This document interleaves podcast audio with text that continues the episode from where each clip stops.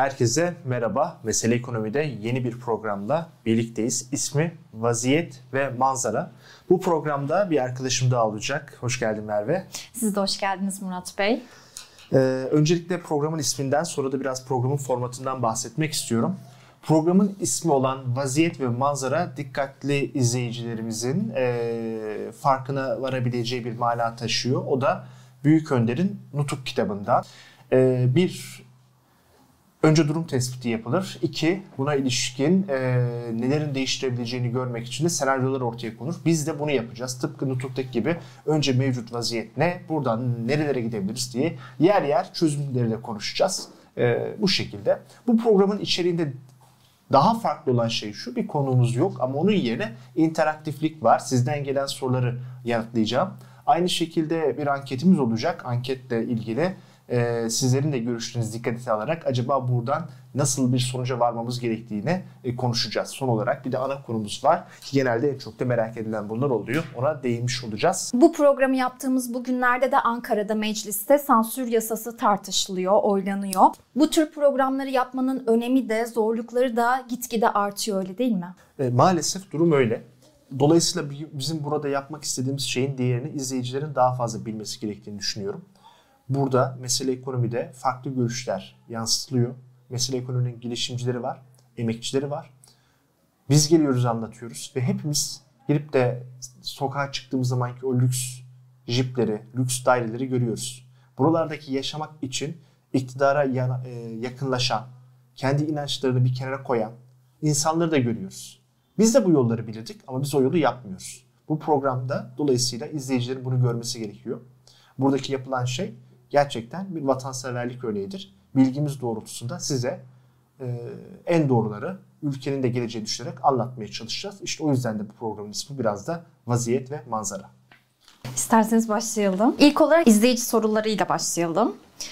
Dolarda spekülasyon var diyorlar. Sizce doğru mu? Dolarda spekülasyon, öncelikle spekülasyonla manipülasyona farkını hemen söyleyeyim. Manipülasyon bilgi veya işlem sırasında yapılan e, suni hareketlerdir, suçtur. Geçtiğimiz haftalarda Borsa İstanbul'da olmuştur ve kimsenin de umurunda olmamıştır. Bu bir. Spekülasyonsa her an her saniye zaten e, piyasalardaki işlemlerde yapılanlardır. Yani şu anda sizin bir birikiminiz varsa bunu Türk lirası yerine dolarda tutuyorsanız siz Türk lirasının değer kaybedeceğini bir spekülasyon yapıyorsunuz. Ve bu çok, çok normal bir şey. Bunu anlattıktan sonra hemen şunu demem gerekiyor ki Türkiye'de çok büyük bir spekülasyon var dolara karşı diye.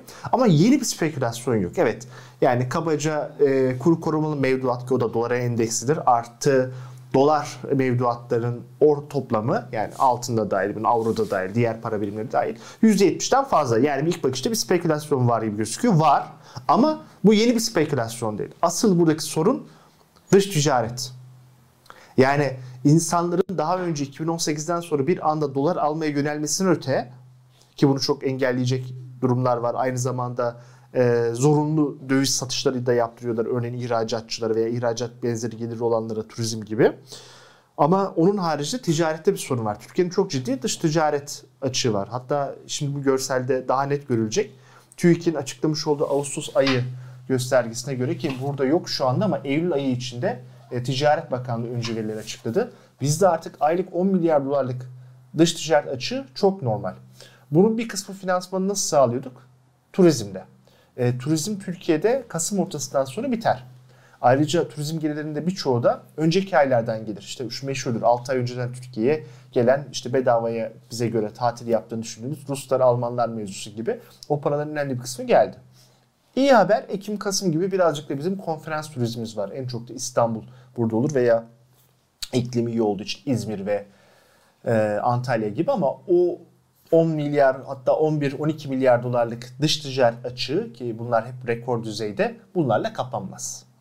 Bu yüzden de zaten e, Bulgaristan'dan e, veya e, Gürcistan'dan veya Irak'tan gelip alışveriş yapanlar var. Onlar da bizim ticaret, e, turizm ticaret e, gelirlerimizin 4 milyar dolar daha bu yıl artması neden olacak ama yetmiyor. O kadar açık var. Dolayısıyla doların gitmesi için hiç bunlara gerek yok. Enerji fiyatları hala çok yüksek seviyede. Ama ben enerji fiyatlarındaki e, enerji fiyatları kaynaklı dış ticaret açığını da tek neden olarak görmüyorum. e, Merkez Bankası enflasyon verisini açıklarının ertesi günü bir reel efektif döviz kuru açıklıyor. Şu anda gördüğünüz bu görselde de fark ediyoruz ki bunu tüfe değil de üfe yani rekabet gücümüzü kıyaslayan bir şekilde baktığımız zaman 18.50 civarındaki döviz kuru yani hem dolar hem avro için söylüyorum. Türkiye'nin ihracatı için yeterli değil. Hani şunu biliyoruz. Sırf ihracatı kur avantajına götürmek mümkün değil. Türkiye bu hatayı 1946'dan beri hep yapıyor. İktidarlar sıkıştığı zaman bunu yaparlar. Ama asıl buradaki unutulmaması gereken nokta şu. Kısa vadede bu dış dengeyi sağlayabilmek için üzücü bir şekilde toplumun yoksullaştırılması en hızlı yöntem. Kötü bir şey söylüyorum ama bu işte böyle gerçekleşiyor. Ve bu kur seviyesinde biz hala enerji dışı e, dış ticaretimiz fazla canlı, ithalatımız fazla canlı. İşte bu yurt içi üretici fiyat endeksine dayalı reel kura baktığımız zaman Türk mallarının aslında 5 yıl öncesindeki düzeye yani son dönemdeki o kur yukarı gittiği zaman Türkiye çok ucuz kaldı diye desteklemediğini, tersine Türk mallarının artık pahalı hale geldiğini gösteriyor. Yani yeni bir spekülasyon olmasa gerek yok. Türkiye'nin şu anda sadece ticari nedenlerle daha fazla dövize ihtiyacı var. O döviz yoksa kur baskısı gelir. O e, depodaki döviz dediğimiz rezervlerde bunu dengeleyemiyorsa e haliyle kur yukarı doğru gider. Peki ekonomi yönetimi şapkadan tavşan çıkarabilir mi? Ee, bence güzel bir soru çünkü ekonomi yönetimi bugüne kadar çok kez şapkadan tavşan çıkardı ama o tavşanların esas nedeni şu toplumun sessiz olması. Yani bugüne kadar kur korumalı mevduatı 75,6 milyar lira ödendi. Merkez Bankası ödenen bunun daha üstünde. Vergilerden feragat edilenler var. Ve e, devlet hazinesi özel şirketlerdeki gibi tahakkuk usulüyle değil nakit usulüyle yapılır. Yani geçen sene Aralık'ta girenler 12 aylıksa daha bir kuruş zararları muhasebeye girmedi. Halbuki düşünsenize 12 liradan kur korumalı mevduata girmiş bir yıl sonra dünyanın parasını alacak devlet bütçesinden. Ama bunlar dahil edilmemiş. Ee, peki bunları tür bir ses çıkardık mı? Ne yaptık? Hiçbir şey yapmadık. Biz yapmazsak onlar da şapkadan tavşan çıkarmaya çalışırlar. Fakat sorun şu ki kur korumalı mevduat gibi olan şeyler kaydi dövizin gidişatı. Yani döviz bankada döviz olarak olsa ne fark eder ya da döviz endeksi TL olarak olsa ne fark eder? Fark eder de çok büyük fark etmez. İşi asıl bozan o dövizin yurt dışına veya yastık altına çıkması. Ve bizde özellikle döviz yastık e, yurt dışına çıkıyor. İşte az önce bahsettiğim ticaretten ötürü. Böyle bir ortamda yeni döviz kaynağı bulmanız lazım. Henüz Körfez ülkelerinden beklenen gerçekleşmedi. Ama Rusya ile hani nasıl bu kadar enerji fiyatları yukarı çıkmasında Rusya krizi, Ukrayna krizi savaşı etkili olduysa oradan gelen bir olumlu şey de var. Oradan geldi. Net hata noksanlarda görüyoruz bunu. Aynı zamanda Akkuyu nükleer santral için gelen bir 12-13-14 milyar dolar tam tahmini kesin bilemediğimiz tahmini sürede bir miktar var. Ben ikisinin toplamında bir 25 milyar doların bu şekilde geldiğini tahmin ediyorum. Bilemiyoruz. Şeffaflık yok. Evet bu çok önemli. Normal koşullar altında bizim bu Temmuz ayında, Haziran'da, Temmuz'da bir kur hata yaşamamız gerekiyordu. Bunu oradan gelen bu 20-25 milyar dolarla 4-5 ay ötelediler. Ama Ekim ve Kasım ayında markaların sendikasyon kredilerini döndürmeleri zor. Şimdi bir Türkiye Cumhuriyet Merkez Bankası'nın elindeki rezervde, satabilir rezervde yaklaşık 20 milyar dolar olduğunu biliyoruz. Tabi bu da muğlak bir tanım. Yani her şeyde satılabilir. O ayrı bir mevzu. Ee, ama e, Aralık ayına doğru biraz sıkıntı olacakmış gibi. Bunun haricinde Rusya'dan gelen paraların da bundan sonra eskisi kadar kolay olmayacağı. Çünkü ABD Hazine Bakanlığı'na bağlı bir OFAK var. Ee, dış varlıkları takip etme işini yapıyor. Yani yaptırımların delinmesine bakan bir kurum. Bizdeki MASA benzer bir kurum. Mali, Hazine ve Maliye Bakanlığı'na bağlı. ABD ilk zamanlar bu yaptırımları çok fazla gündemde tutmadı. Güçlü bastırmadı, kontrol etmedi. Çünkü kendi varlıklarını çıkarmak istiyordu. Türkiye yolundan bunların delinmesi bir süre müsaade etti muhtemelen. Ama artık demek ki ihtiyacı kalmamış. Zaten Ukrayna'da, Rusya'da e, düzeltiyorum. Ukrayna'da Kiev kuvvetleri taarruza geçti Rusya'ya karşı. Kuzey yakın hattında bir sabotaj var. Yani Batı yavaş yavaş Rusya ile köprüleri geriye dönüş olmaksızın atmaya başladı. O zaman bu Türkiye'nin bir süre bu varlıkların e, hülle yoluyla geçirilmesi, çıkarılması için olan fonksiyonuna artık pek ihtiyaç kalmadı. Dolayısıyla benim tahminim önümüzdeki aylarda net hata ve noksandan bu kadar çok şey gelemeyecek gibi. Art yani tabi bilmediğimiz başka bir anlaşma yapmazlarsa. Ama şu ana kadar gördük ki Körfez ülkeleri bunu yapamadılar. Bunun haricinde batıdan para gelmiyor. Çok beklediler, çok ısrar ettiler ama bir türlü Biden yönetimine e, yapamadılar. Hele şu ortamda Türkiye zaten e, tahıl koridorunu yaparak da batıya yapabileceğini verdi. Aynı zamanda Rusya'ya da verebileceğini verdi. Mir sisteminden de çekildi. Mesela onu da sürdüremediler. Demek ki yavaş yavaş şapkadan çıkarılabileceklerin sonuna gelmiş durumdayız. Bir ara çok konuşulan ki bence mümkün olan enflasyona hedefli tahvil de var. Endeksi tahvil. Bu yapılır ama bunun yapılması fiili bir faiz arttırma haline gelir, dönüşür. O zaman ekonomi durur. Ha, ekonomi bir gün duracak muhtemelen ama seçimden önce durur. Bu da hükümetin istemediği bir şey. Dolayısıyla şu anda iktidarın çok ciddi derecede bir döviz bulması gerekiyor ve bunun dışında elde sanki kaynak yok gibi. Yine de tabii ki yüzde yüz bilemeyiz. Ee, bizim öngöremediğimiz toplumun da yeterince ses çıkarmadığı için arka planda yapılan pazarlıklar olabilir. Ama özelleştirme gelirlerinin bile artık durduğunu görüyoruz. Yani çalışmıyor bir şey. Artık tavuğun suyunun, pardon tavşanın suyunun suyunun suyu. Na biraz gelinmiş gibi. Eğer seçim olmasaydı daha kolay bulurlar derdim. Ama seçim olduğu için bir yandan da genişleyici para ve maliye politikası uygulayacaklar. O para ve maliye politikasının bir yan etkisi var. Oluşturulan, yaratan her TL dönüp dolaşıp bu kadar güvensizlik ve düşük getiri ortamında dövize gidiyor. O da kuru arttırıyor. Böyle bir ortamda e, dengeleyecek döviz girişine ihtiyacınız var. O da normalde 20 milyar dolarsa bu koşulda 40 milyar dolara çıkıyor. Yani onu bulmak, ilkini bulmak zor, ikincisi bulmak daha zor. Dolayısıyla ben e, o alanda ciddi zorlanacaklarını düşünüyorum. E, Ekim, Kasım da bu şekilde geçebilir ama ondan sonra artık biraz takılacağız gibiyiz veya işte yine bizim düşünmediğimiz bir hinlik yapacaklar. Bu hafta izleyicilerimize ankette e, yıl sonunda dolar Türk lirası kaç olur diye sorduk. Ankete katılanların %7'si 17-19 lira olur dedi. %36'sı 19-21 lira arasında olur dedi. %32'si 21-23 lira arasında olur dedi. %24'ü de 23 lira ve üstünde olur dedi. Peki siz nasıl yorumluyorsunuz? Şimdi e, ne olur dolardan önce bu ankette bir yorum çıkarmaya çalışacağım.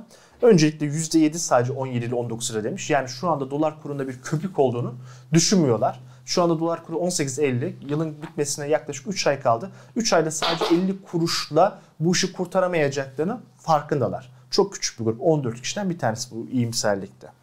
19-21 diyenler ne demiş oldular? Onlar aslında e, en azından şu anda Türkiye'nin dış ticaret açını daha makul ölçüye getirebilmesi için bir miktar kontrollü değer kaybına, eski jargonda devalüasyona müsaade etmek isteyeceğini veya zorunda kalacağını düşünüyorlar ki ben de en az bunu yapmak zorunda kalacaklarını düşünenlerdenim. Yani şu kur kesinlikle sürdürülebilir değil ama ben iktidarın yıl sonu kur hedefinin 19 olduğunu düşünüyorum ama başaramayacaklar muhtemelen. 21-23 lira diyenler büyük bir kur şoku olmaz ama işin ipin ucu biraz kaçar. Yani bir %20 yukarı doğru bir kur hızlı bir şekilde artar. Biz zaten bunu Şubat ayından itibaren hatırlayalım hafızamızı. 13.5'lu kur sürekli yaşadık. 13.5'dan 15'e gitti. 17'ye gitti. 18-20'de tutmaya çalıştılar. Hafif hafif bunu sevmeye sevmeye yaptık. Ee, bu gene yaşanır diye düşünüyorlar. Bence bu da kesinlikle mümkün. Ama asıl bomba 23 lira yaşayacak bir durum. Yani bu artık güçlü bir kur atağı. Geçtiğimiz yılın Kasım Aralık aylarını anımsatan bir şey. Hatta belki ucu açık 30 liraya kadar gidebilecek şeyler. Tabi buralara gittikten sonra son dönemde görünce iyi kar etmiş olsalar da bu bankacılık sektöründeki sermaye yapısında sorun yaratır. İnsanlar paniklemeye başlarlar. Yeterince döviz likiditesi yoksa bankalardan belli çekil, çekişler olabilir. Yani daha büyük. Yani bunları şöyle düşünmek gerekiyor. Canım kur e, 8'den 10 liraya geldi. Ondan 12'ye gidecek ne fark var ki? Değil, öyle değil. Olmadığını da gördük. Çok da uyarmıştım geçen sene bu zamanlarda. Çünkü bu sefer biz hani kur korumalı mevduatın büyük kamu zararı yarattığını bir kenara koyuyorum. Ee, onunla en azından finansal istikrar sağladık. Ama enflasyon sarmalına girdik. Bizde enflasyon sarmalı yoktu o kur 10 lira olana kadar. Şimdi bu sefer bankacılık sistemi risk altında kalmaya başlar. Yani insanların bankalara bakış açısı farklı olur. Bankalar da bunu bildikleri için iyice kredileri kısarlar. Bankalar kredileri kısarlarsa kredi sıkışması dediğimiz credit crunch e, olur. E, o zaman ekonomi durur. Ekonomi durunca bir anda batık krediler artar. E, hükümetin, hükümetin arkasındaki destek bir yanda durur. Toplumsal patlama ihtimalleri gelir. Bunlar kaç tanesi olur olmaz bilemem ama bunların hepsi masada olur. Yani konuşulması gerekenler olur. Dolayısıyla kurun bu noktalara gitmesini engellemeleri lazım. Ya olağan politikaya geçmeleri lazım ya başka bir döviz kaynağı bulmaları lazım. Ya bu kadar geliştirici para ve mali politikası uygulamamaları lazım. Ya sermaye kısıtlaması gitmeleri lazım. Ee, ya da veda etmeleri lazım. Siyasi dönüşüm olması lazım. Ama o yani ha işte 15 ha 19 ha 23 değil. Bir yerden sonra o başka yere doğru gidiyor. Finansal sistemde artık kolay kolay kur kurumu mevduat dışı bunu çözebilecek ve ekonomiyi aynı anda işler unutacak bir şey maalesef yok. Peki son başlıkta da size şunu sormak istiyorum. Ee, çok da tartışıldı. Türkiye moratoriuma gidiyor mu? Şimdi öncelikle moratorium ne demek diye onu bir konuşmamız lazım. Moratorium bir ülkenin dış yükümlülüklerini vaktinde yerine getiremeyeceğini yani ithalat borçlarını ve aynı zamanda dış borçlarını tam vaktinde ödeyemeyeceği anlamına geliyor. E, tarihimizin e, bizim değil de e, dünya tarihinin çok yakın döneminde var bu. Nerede var? Sri Lanka'da var.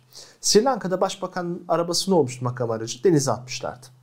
Yani öncelikle şunu söyleyeyim. Moratorium çok tehlikeli bir durumdur. Oldu mu böyle siyasi sonuçları olur. 98'de Rusya'da olmuştu. Türkiye en son moratoriuma 1978'de girdi.